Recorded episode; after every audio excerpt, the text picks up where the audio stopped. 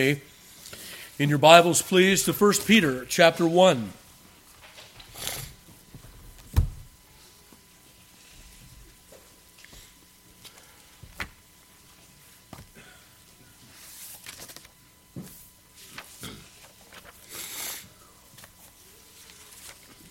Beginning in verse 19, sorry, verse 18. Hear now the inerrant, infallible, and inspired Word of God.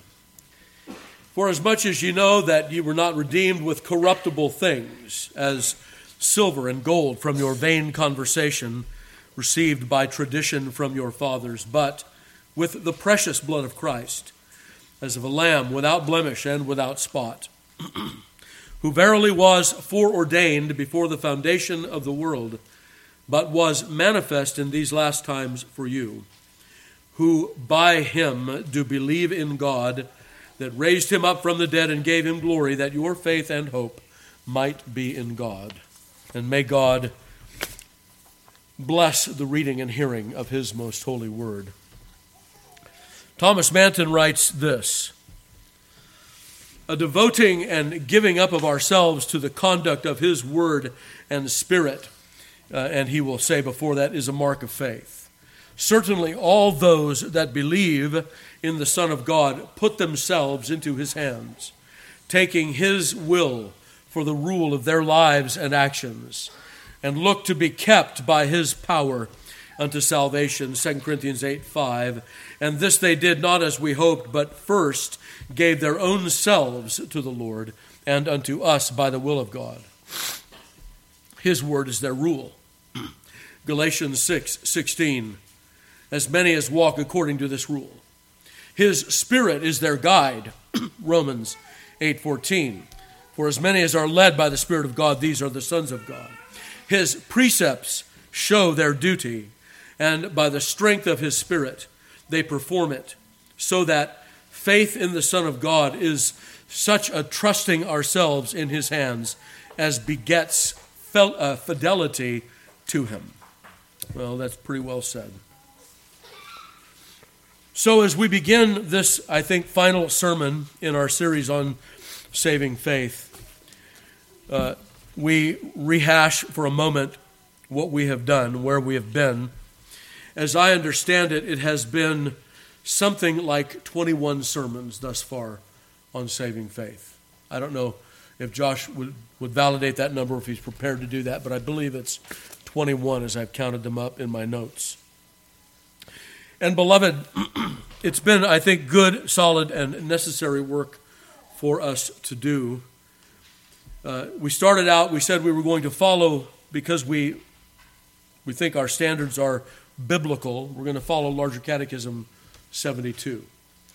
And so we heard from Larger Catechism that justifying faith is a saving grace. It's wrought in the heart of a sinner by the Spirit and Word of God, that he, being convinced of his sin and misery, and of the disability in himself and all other creatures, to recover him out of his lost condition, not only assenteth to the truth of the promise of the gospel, but receiveth and resteth upon Jesus Christ and his righteousness therein held forth, for pardon of sin and for the accepting and accounting of his person righteous in the sight of God for salvation. And so we started out and we said, it's a saving grace, it's a gift, this faith. It is wrought in the heart, it is inward, not outward. It's primarily inward with an outward expression. Third, we said that it is for sinners. It is for sinners. You don't have to clean yourself up to come to Christ. It's for sinners. There's no way you could if it was required. We said that it was a work of God's Spirit, and by means ordinarily of the Word of God. That it is by His Word and Spirit that the people of God are delivered from the wrath to come. We said also that it was a work of convincing, and we talked about the offense of the cross. Beloved, if you're coming to church to feel better every week, you're at the wrong place and you're after the wrong thing. There is a convincing work of the Spirit that continues on in the people of God. And the offense of the cross is as real to those who are regenerated as it is unreal to those who are not. It is spoken of both as justifying and saving. And we contrasted, didn't we, the larger catechism with the work that we do in our confession of faith in the chapter on saving faith. And we said that very often today people stop at justifying faith, which is the same faith as saving faith, but they don't recognize that God has given more than justification. And that in saving faith, there are so many other things that obtain for the people of God. And we talked about being saved from and unto. then also, we said that we recognized human and creaturely disability, that there is none that can save but Christ. And then we talked about knowledge and assent and trust. And we spent several weeks on trust. And with that word trust, we recognize that there are all over the Bible, Old and New Testament, regarding faith in God, faith in Christ, that there are these verbs of motion that draw us to and unite us to Jesus Christ. I believe it was William Gurnall that talked about propositions can give you some assurance, they can give you some comfort, but it is coming to Christ that saves you. We come to that whole Christ as he's presented in Scripture. And so, yeah, we want the propositions, we want the knowledge. But in all of those, we want to come to a Savior that is flesh and blood and God Himself. And so, those verbs of motion, what were they again? We, we talked about receiving, coming, following, drawing near, abiding, resting, rolling upon Christ, committing unto Him, looking to Christ, eating and drinking of Christ, and finally from Hosea chapter 2, knowing Him in the marital sense. All of those verbs draw us to and unite us to Christ. And then in these last few weeks, we've looked at six substandard faiths. We talked about devil faith, and we characterized it as trembling faith. There is a proper trembling, but there is an improper trembling. Trembling all by itself is not what we're after. And then we said temporary faith is substandard, miracle faith, substandard, far enough faith doesn't cut it. Community faith, not quite there. And crowded faith, certainly not there. And so that's where we have been. It's quite a path, quite a swath we've cut through this wonderful doctrine of saving faith. And I promised you one more sermon uh, on the marks of faith. May I say that we could speak as long as we have already on the marks of saving faith. But we, we want to bring everything to, a, to an epilogue, if you will, and then move on next week with verses 22 through the end of the chapter. So let me say, as we, as we introduce these marks of saving faith, that we can all say with confidence that none of us will have these marks in their perfection. The marks of saving faith apply to a weak but saving faith. A weak but saving faith. This is important. What we're about to embark on is showing the marks of faith. They're going to look to the untrained ear like works. Well, we're not, we've not simply traded in saving faith for merit. But we are going to present, Lord willing, what the Bible says faith looks like. You may describe for someone uh, who's coming to your house for the first time. And you may say, well, we're the third house on the left. We've got red brick, and then we've got siding, and then we've got this color roof, and you'll find these cars in the driveway. These are the marks of our house. This is what it looks like. This is how you'll know our house from a different house. And the, you know, the roof might have some chinks in it, some holes in it. The bricks might be chipped. The siding might need paint. They may be imperfect, but you know what? It's still siding, it's still a roof, it's still bricks. Our saving faith, beloved, well, it has much that yet that it yet lacks. Only our Lord Jesus Christ had that ultimate and perfect confidence in his Father. that we ought to have in Him. So, what I'm about to tell you, these aren't, you know, seven steps for making sure you have saving faith, or you better measure up, and if you don't, and yet these are marks, marks, as we have said, marks of true saving faith in Christ, and them as distinguished, these marks as distinguished from the cheap imitations that we've talked about over the last few weeks. So let's dive in and move very briskly, very quickly over these several marks. The first mark of saving faith is its object, Christ. It must be in Christ. And all of the things that we talked about with substandard faith, they showed us the various ways where Christ ceases to be the object of our faith and some other thing does instead. Beloved, it is Christ and his righteousness, the real Christ. We will not say that all who use the name Christ really do hold to the true Christ. And we talked about this when we talked about knowledge, didn't we? That we must have particular knowledge about Christ. Jesus will say to the Pharisees, Unless you believe that I am, you will die in your sins. The old apologist, Dr. Walter Martin, paraphrased that, interpret it by saying, Unless you believe that I am the eternal God, you will die in your sins. That's true. That's a good word. That's good divinity. It must not be the Jesus down the street. You remember when the, uh, when the disciples are standing there in Acts chapter 1 and Jesus is taken up from them? You know,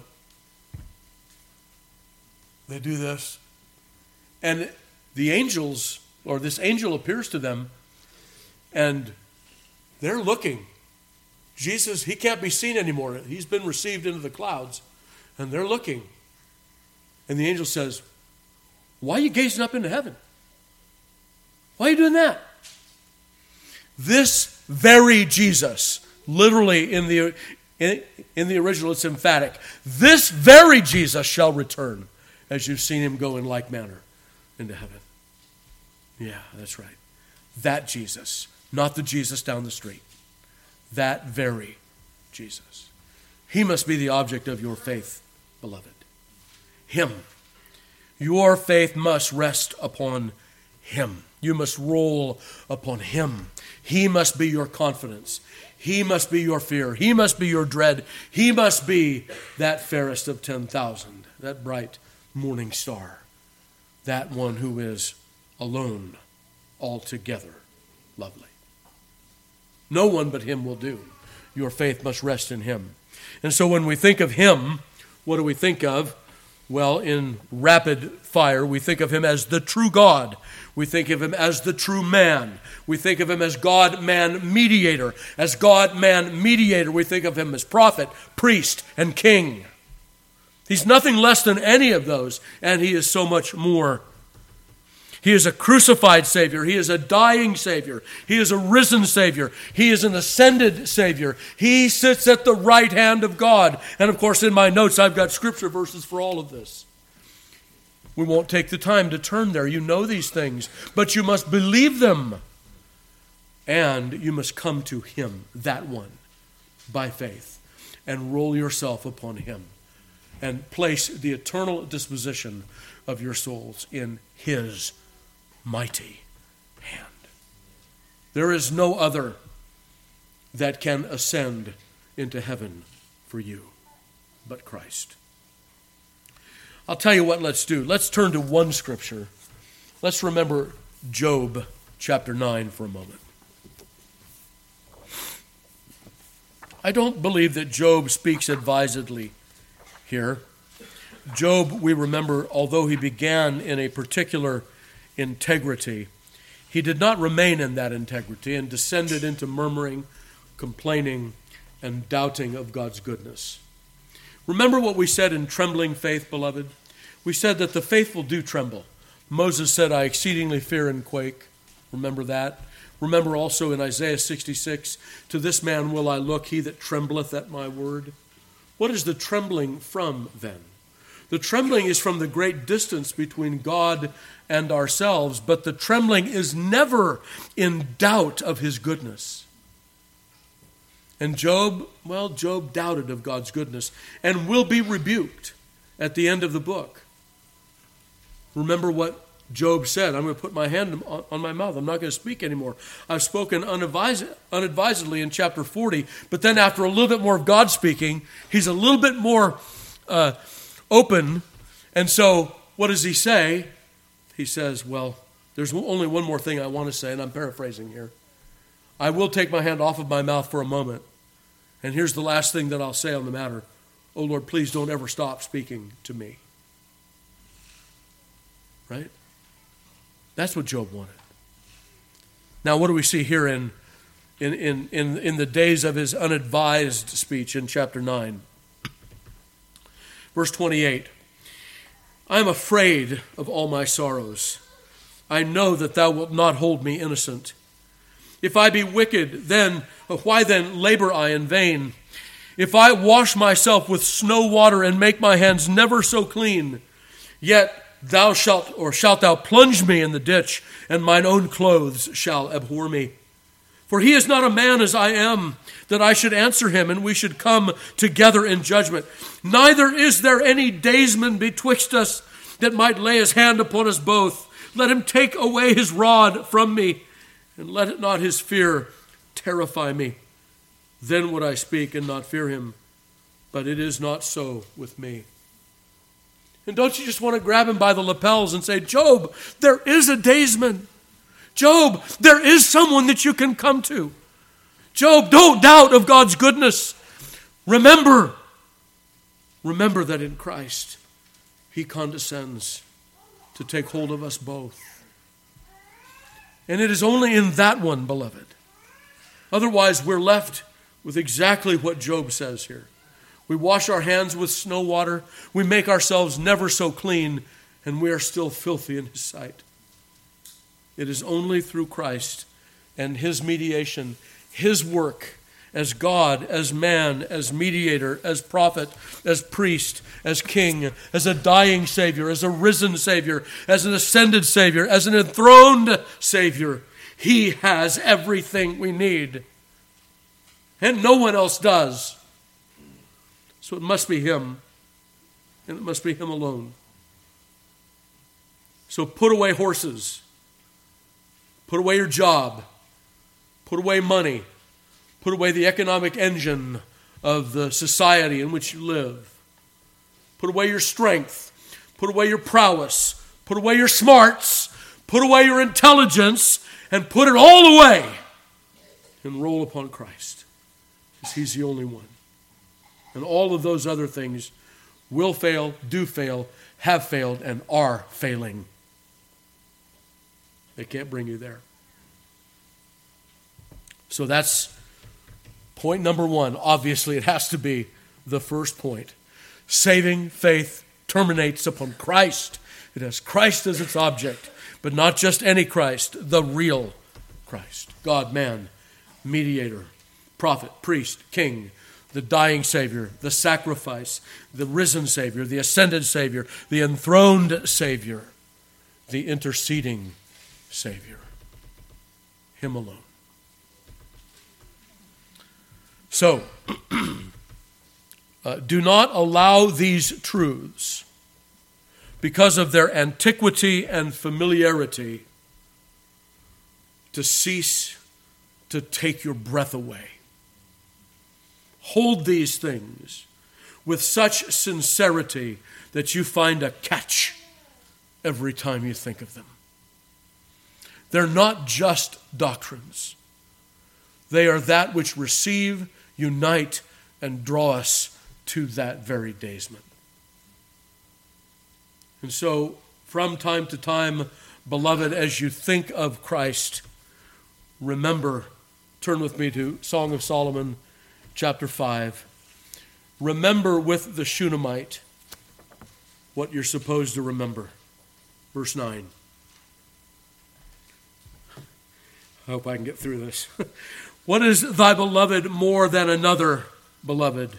O thou fairest among women, Why, what is thy beloved more than another beloved that thou dost so charge us? Why do you speak so highly of your beloved, fairest? Why? My beloved is white and ruddy, the chiefest among ten thousand. His head is as the most fine gold. His locks are bushy and black as a raven. His eyes are as the eyes of doves by the rivers of waters, washed with milk and fitly set. His cheeks are as a bed of spices and as sweet flowers. His lips are like lilies, dropping sweet smelling myrrh. His hands are as gold rings set with the beryl. His belly is as bright ivory overlaid with sapphires. His legs are as pillars of marble set upon sockets of fine gold. His countenance is as Lebanon, excellent as the cedars. His mouth is most sweet, yea, he is altogether lovely. This is my beloved. This is my friend, O daughters of Jerusalem. And that's why we advertise him above all others. That's why. It's to that Christ we come. That is the object of our faith. Not just these doctrines, but Him, the one who fills them up and gives them flesh and blood. We come to Him, and nothing short of Him. So that's point number one. Point number two saving faith is a self denying faith, it is not a self actualizing faith. Beloved, we live in a day when everyone is out to actualize themselves. We even use those words. That's not Christian faith. Christian faith is a self denying faith. Turn with me to Matthew chapter 16.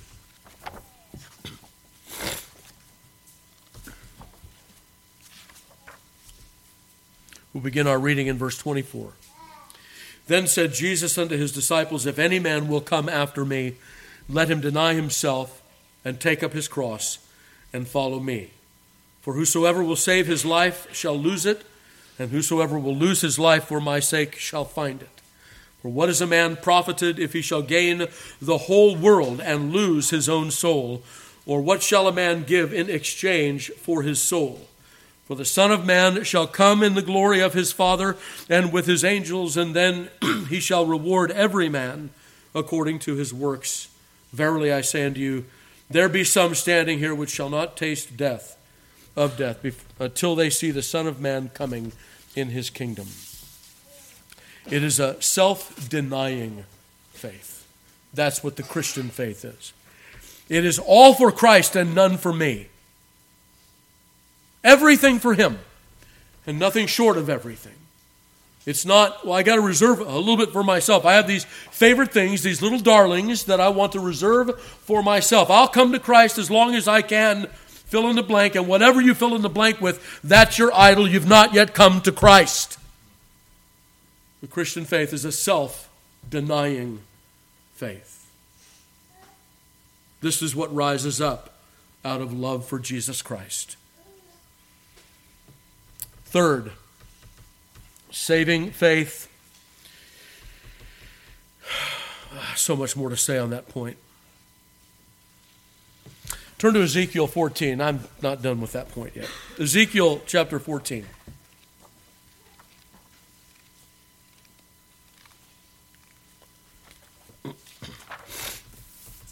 The Christian church is telling people today that they can have it all. They can have Jesus in the world. They can have whatever it is that they want. Listen to 14. Ezekiel 14. Then came certain of the elders of Israel unto me and sat before me. And the word of the Lord came unto me, saying, Son of man, these men have set up their idols in their heart and put the stumbling block of their iniquity before their face. Should I be inquired of at all by them? Therefore, speak unto them and say unto them, Thus saith the Lord God, every man in the house of Israel that setteth up idols in his heart and putteth the stumbling block of his iniquity before his face and cometh to the prophet, I, the Lord, will answer him that cometh according to the multitude of his idols, that I may take the house of Israel in their own heart, because they are all estranged from me through their idols. Therefore, say unto the house of Israel, Thus saith the Lord God Repent and turn yourselves from your idols, and turn away your faces from all your abominations. For every one of the house of Israel, or of the stranger that sojourneth in Israel, which separateth him from me, and setteth up idols in his heart, and putteth the stumbling block of his iniquity before his face, and cometh to the prophet to inquire, or to a prophet to inquire of him concerning me, I, the Lord, will answer him by myself, and I will set my face against that man, and make him a sign and a proverb, and will cut him off from the midst of my people, and you shall know that I am the Lord.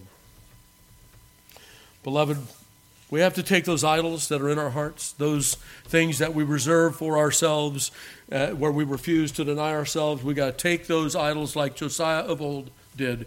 We have to gather them up, we have to grind them to powder, and we have to spread them over the brook Kidron. Put them in the Kidron Valley and be done with them, whatever they are. Anything that keeps you from Christ, anything that keeps you from obedience, anything that, that even in its tendencies draws you away from that.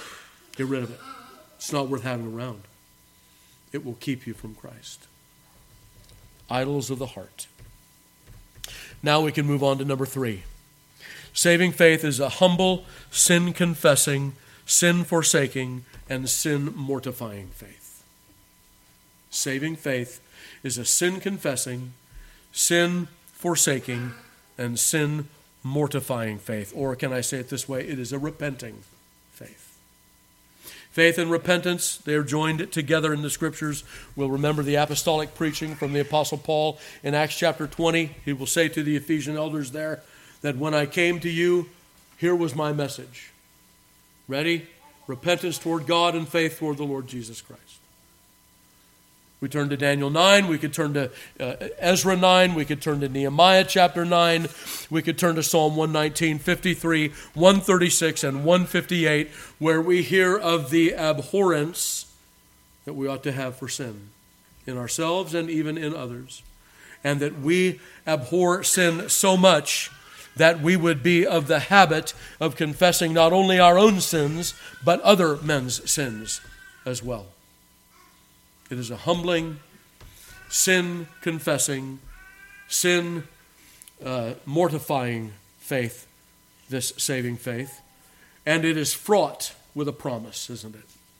If we confess our sins, He is faithful and just to forgive us our sins and to cleanse us from all unrighteousness. Back in my evangelical days, I did not have a teacher to help me with that passage, and so I thought that my forgiveness was conditioned upon my confession. Having come to the realization that that is the scariest proposition in the world and completely contrary to the scriptures, we interpret that verse to mean that the habit of believers is to confess their sin, and the promise of God is to forgive them. And that's framed with two verses, 8 and 10. The one which speaks about no necessity for a sacrifice, or like I don't have original sin, or I haven't sinned. No, this is a false accusation. Nope, neither of those obtain. We are guilty in Adam and guilty in our actual transgressions, and the right response to that is, Lord, show me my sins that I might confess and forsake them and I might put them to death. That's the sign, a mark of saving faith. Oh, it may not be a perfect mark. We may not hold that perfectly. There may be chips in the bricks, like we said, but they're still bricks, aren't they? Number four, saving faith is a faith that works by love. Saving faith is a faith that works by love. That's how the apostle puts it explicitly in Galatians. It's how James will teach us of true saving faith in James chapter 2, verses 14 through 26. Let's turn there.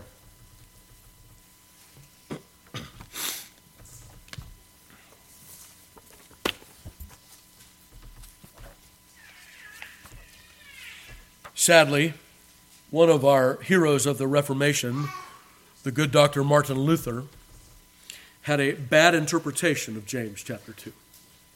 He could not see how, in his own mind, to reconcile James and Paul, whereas James actually reconciles James and Paul together in verse 23. And the scripture was fulfilled which saith, Abraham believed God, and it was imputed to him for righteousness, and he was called the friend of God.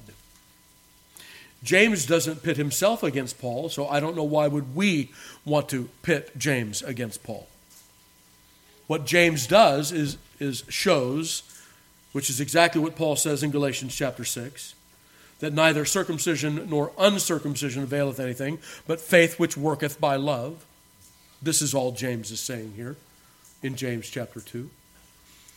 He's saying what the scripture says over and over and over again, which is you know what, beloved? Talk is cheap. A man can say he has faith, and that can be the only evidence of faith that he has. I tell you, I have faith. James says, Stop showing me by your words and show me by the things you do. Show me the marks of true faith in what you do. And James will bring up a couple of things here. Uh, notice he will say, Abraham, our father, was justified by works when he had offered Isaac, his son, upon the altar. Now, some might be tempted to say, well, that's a poor choice of words. Let's not accuse the Holy Ghost like that. Let's remember these are inspired words. And so there is a justification by works that is not meritorious, but when those works are evidences of a lively and true faith because we're still justified by faith, that righteousness is imputed to us as we read just two verses later. If James will lay those two things down side by side, then let's lay them down side by side as well. Right? Seest thou how faith wrought with his works, and by works faith was made perfect or bought or brought to its full maturity, its full expression. James will say in, back in verse 18, Yea, a man may say, Thou hast faith, and I have works. Show me thy faith without thy works. I will show ye, show thee my faith by my works. And then he'll mention Rahab the harlot as well, that she was in that same way justified by works. That is, her faith was made evident by her works, in that she, some will say, lied I can't believe people say that, but they do.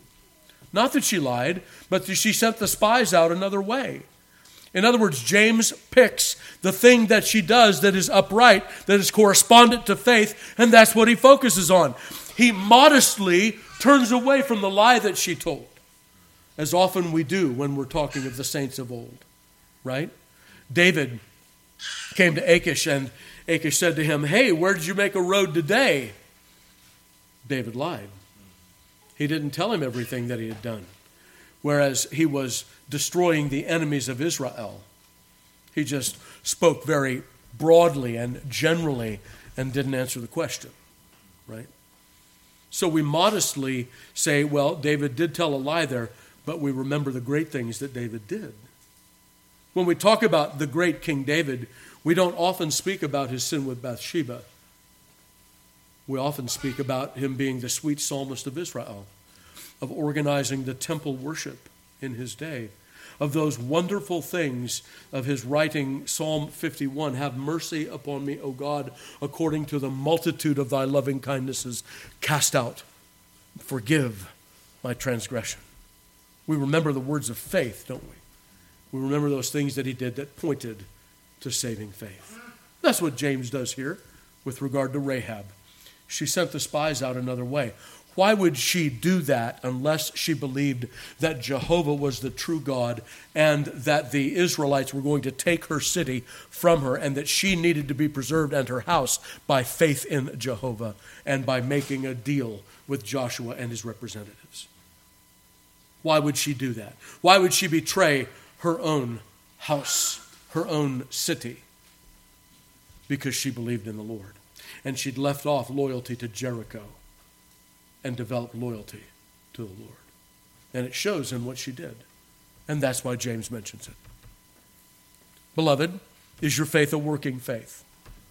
Talk is cheap. That's the great divide in Scripture. Often we hear it's between the head and the heart. Well, we want affections, but those affections must be married to knowledge. It's not really a distinction between the head and the heart. Often the description that Scripture sets out before us is between the lips and the mind or the heart, because talk is cheap. This people honoreth me with their lips, but their hearts are far from me, teaching as they do for doctrines the commandments of men. That's the disconnect. James is saying, Beloved, don't have that disconnect. Make sure that the faith that you profess is the faith that you work. So, no, James hasn't descended into merit religion. Otherwise, we wouldn't have verse 23 there. No, verse 23 simply reminds us that true saving faith is a working faith. So, what was that? Number five? That was number four. One, two, three, four. So then here is number five. It is it's concomitant to what we just had, but it's an advancement of that principle. Saving faith is an obedient faith that rises from hearts purified by faith. And the sign of that obedience being faithful obedience is given to us in 1 John chapter 5. Please turn with me there.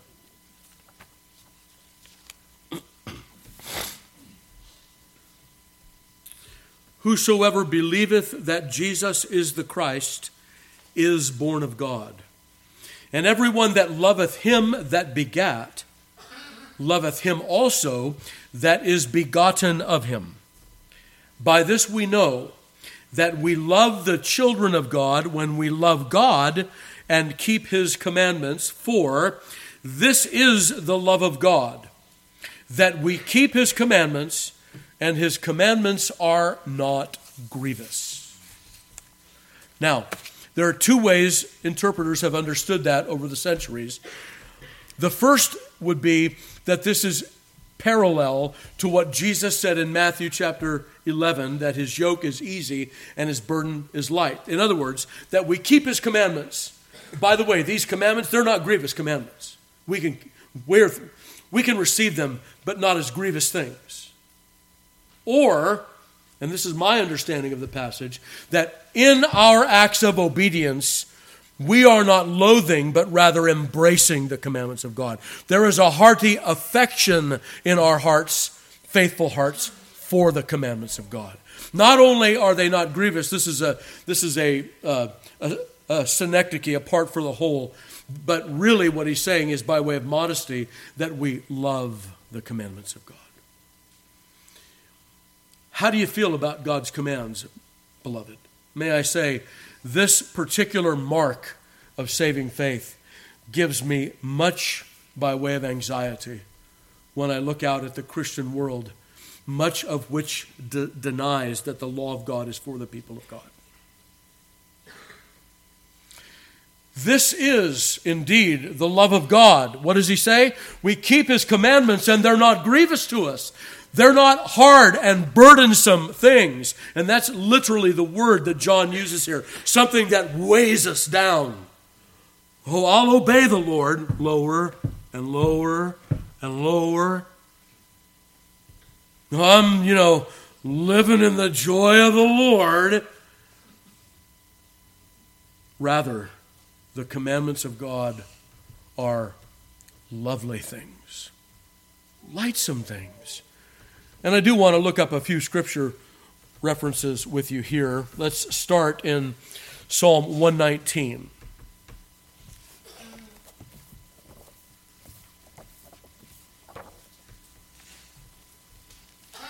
We'll just do a brief survey through this psalm. The first is verse 45. And I will walk at liberty, for I seek thy precepts. May I say that's opposite from what many are being taught today in the church. Verse 46 I will speak of thy testimonies also before kings and will not be ashamed. Verse 47 And I will delight myself in thy commandments, which I have loved. We turn over to verse 103. How sweet are thy words unto my taste, yea, sweeter than honey to my mouth. Through thy precepts I get understanding. Therefore I hate every false way. 127. Therefore I love thy commandments above gold, yea, above fine gold. 128. Therefore I esteem all thy precepts concerning all things to be right, and I hate every false way. 140. Thy word is very pure, therefore thy servant loveth it. 143 Trouble and anguish have taken hold on me, yet thy commandments are my delights. 174 I have longed for thy salvation, and thy law is my delight. In Romans chapter 7, verse 22, the Apostle Paul, writing as a believer, will say, I delight after the law of God in the inward man. Notice it's not an outward delight, it's an inward delight. In fact, we might say that the Apostle Paul in that passage is very grieved over something. What's he grieved over? That the delight that he has in the law of God and his commandments are not actualized in his behavior. That's where his grief lies. His grief does not lie in the law itself, but in his lack of ability to obey what God has said. In Ezekiel chapter 36, verses 25 through 27, for the sake of time, we'll not turn there.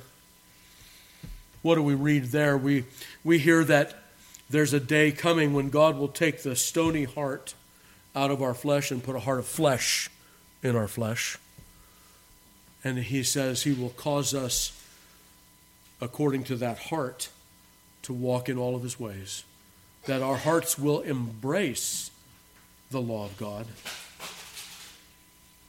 And so, this obedience that we're talking about when we talked about a working faith a few moments ago, now we're going to advance that working faith to say that it is an affectionately working faith. And Jesus will say in the upper room discourse twice, If you love me, you'll keep my commandments, or if you keep my commandments, you'll abide in my love. Well, beloved, we, we need to think about that and what our response is toward the commandments of God because we're going to say truly with the psalmist that the commandment of God is exceeding broad whereas many will tell us today that it is exceeding narrow. And it affects every area of our lives. And that the enemy of our souls also has a set of commandments, and they're advertised, and we're bombarded with them all the time. What does the Bible say about family? And what does the world say?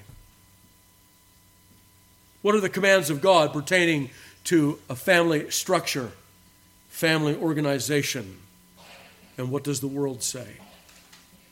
Have you embraced the biblical concept of family with love? That's saving faith. Finances and debt. What does the world say? Use other people's money. Pay usury. Right? What does the Bible say? The borrower a servant to the lender. I'm going to exalt you, my people. I'm going to make you the head and not the tail. You know how I'm going to do that? You'll lend and not borrow. Have you embraced being debt free? Because that's what the Bible puts to you with love. Rights of private property, the eighth commandment, and how that is administered by governments, especially in our day. We have rather the Robin Hood version of government. We rob from the rich and give to the poor, and everybody claps. That's not biblical. It's not what the Bible says. And yet we keep voting for people who will tell us they will take our money and give it to other people who don't work for it. Or they'll ship it overseas to people we don't even know. And they'll do this and that with it. all sorts of unlawful things.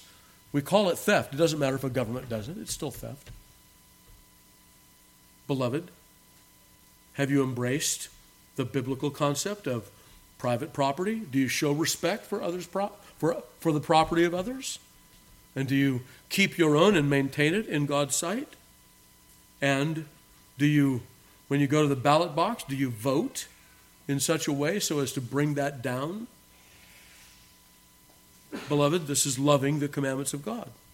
Issues of modesty, not only of dress, but of behavior regarding humility and comportment. People can be dressed modestly and behave immodestly, right? When we receive the seventh commandment from the Lord and we think of issues of modesty, and the world is telling us, put yourself out there, and we think of rather what it means to be modest. Do we love that? What's our affection toward the commandments of God? Pride goes before a fall. He who humbles himself shall be exalted. James 4, 6 through 10. Is that what our society teaches? No, it's just the opposite that the proud are the happy ones. Like the prophet Isaiah will say. And now we call the proud happy. Where's the love there? What direction is it going? May we say the wrong direction. Do we love humility? Number six, a right use of leisure and entertainment. We call it recreation for a purpose, don't we? That we would be set back in order in our minds. No, we can't work seven days a week. We need a Sabbath off. No, we can't work every hour of every day. We need downtime. We need leisure time. We need that. And God has designed it. But we used to call it recreation because we understood it to put us back in order for our service to God. Now everybody's working for the weekend. And we love our time off. And what do we do? We protect it, we guard it, we put a fence around it. Do we love service? And do we use recreations in the right way? Do we understand the concept of labor and Sabbath under the fourth and the eighth commandments? Weekly order and Sabbath keeping. Again, how do we order our weeks? Do we have a goal in mind? Do we have an end in mind with the ordering of our weeks? Is it indeed that Sabbath? And do we love the Lord's day? I pray you do, and I pray that I do. Giving God his due in everything, in worship, in our calling, in our vocation, even in our, as we said, recreations. True saving faith embraces the laws, the commandments, the statutes, the judgments, the counsels, the ways of the Lord. I fear that there are so many in the Christian church that are being taught that the commandments of God are very narrow and not exceeding broad. In 1 John chapter 5, the, the Lord will tell us through his apostle that we love the commandments of God. They're not grievous to us at all. They're the joy and rejoicing of our hearts, as it says in Jeremiah chapter 15. Another part of this that is mentioned in 1 John 5 is loving the people of God, loving the brethren. He that loveth him that begat loveth also him that is begotten of him. And so another mark ancillary to this in 1 John chapter 5 is we're keeping that second table of the law. We're not insisting on things for ourselves, as we spoke earlier, in honor, preferring one another instead. Everybody running in their right lanes. We have positions of authority and submission in the home, in the church, in the state, in our areas of commerce we're running in those lanes, loving each other as we should, as superiors, inferiors, and equals. We would rather ourselves, 1 Corinthians 6, be defrauded than profane the name of Christ instead. Right? That's part of that self denial that we talked about earlier. So we set a good example we, we will not hide ourselves from our own flesh, as it's put in Isaiah 58, 6 and 7. Our brothers and our sisters in Christ will take priority over our own wants and perceived needs. And then finally, we will remember those two great commandments We will love the Lord our God with all our heart, soul, mind, and strength. Under that, this is a part of those affections that pertain to the commandments of God. And then I have one more. I, I suppose this is number six.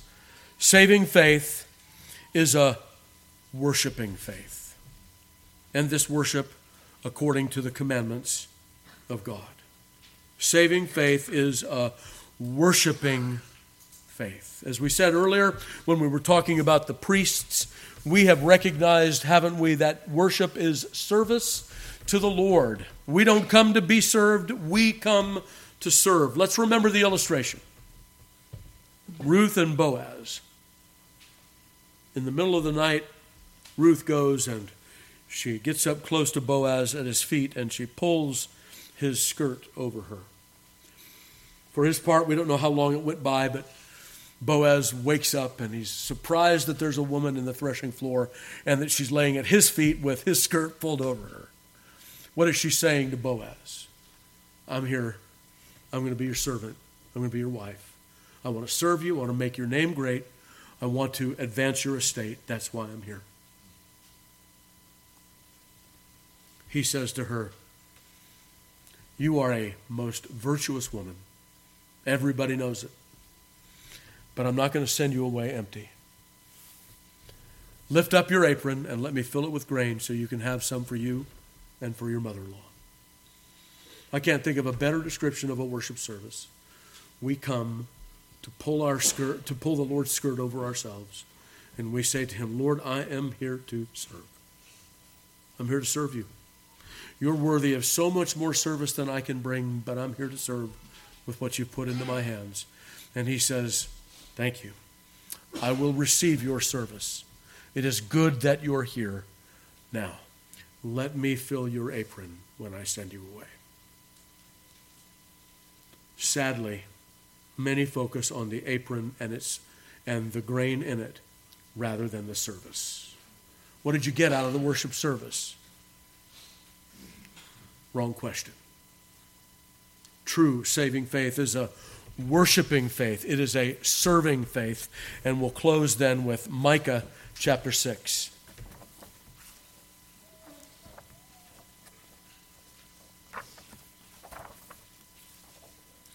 We'll begin our reading in verse 6. Wherewith shall I come before the Lord and bow myself before the high God? Shall I come before him with burnt offerings, with calves of a year old? Will the Lord be pleased with thousands of rams or with ten thousands of rivers of oil? Shall I give my firstborn for my transgression, the fruit of my body for the sin of my soul? He hath shown thee, O man, what is good, and what doth the Lord require of thee, but to do justly, and to love mercy, and to walk humbly with thy God. Well, we, rem- we remember verse 8, but we don't remember what leads up to verse 8.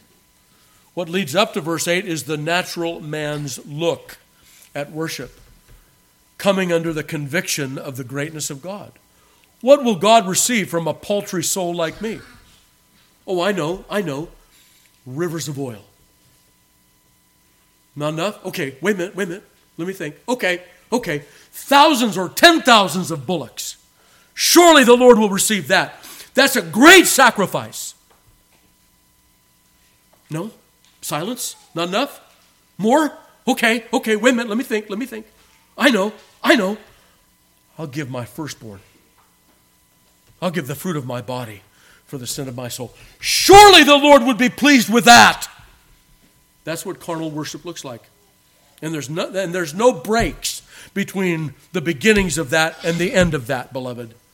When we read of that going on in the ancient world, don't think of those as bloodthirsty creatures doing that. Think of them as those who were offering the greatest sacrifice they could imagine their children.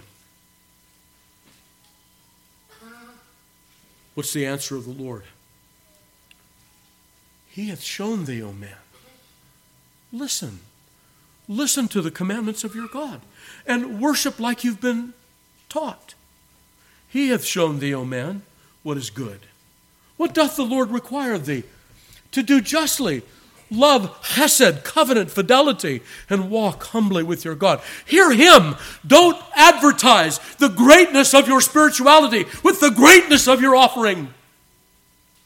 The offering has already been given.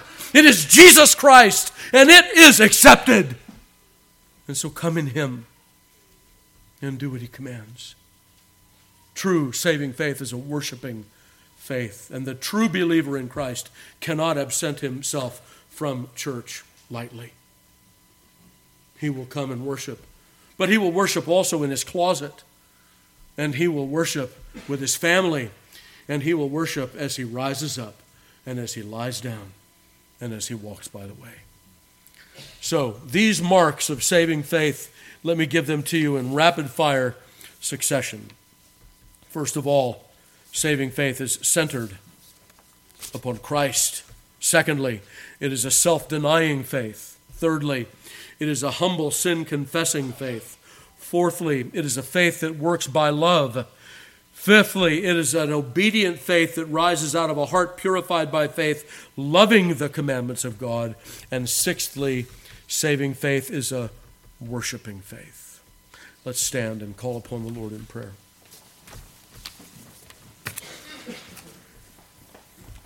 Our dear Heavenly Father, we come unto Thee. We are thankful that Thou dost accept us in Christ Jesus, for we confess that in none of these particulars does our faith measure up we are left, Lord, with the fact that we are unprofitable servants. We have done only what our duty is to do, and that in an unprofitable way. And that the goodness of thy mercy, the greatness of thy grace, is indeed far beyond what we could ask or think, and certainly beyond what we could earn or merit. Yet, Lord, we pray that we might find these and other marks of saving faith replete in how we serve Thee, in what, are, what rises up out of those hearts purified by faith, that we may give a good account to those that ask us of the hope that lies within us, and that we may adorn our profession of Jesus Christ. So, Lord, we pray, fill up that which lacks, grant us greater and deeper faith. Grant us that forgiving faith that we know that we owe to every man as we think on our, our, our brothers and sisters and what it means to love them. And with, with the disciples, we, we pray unto thee with Luke uh, chapter 17, O Lord, increase our faith. We pray these things in Christ Jesus' name. Amen.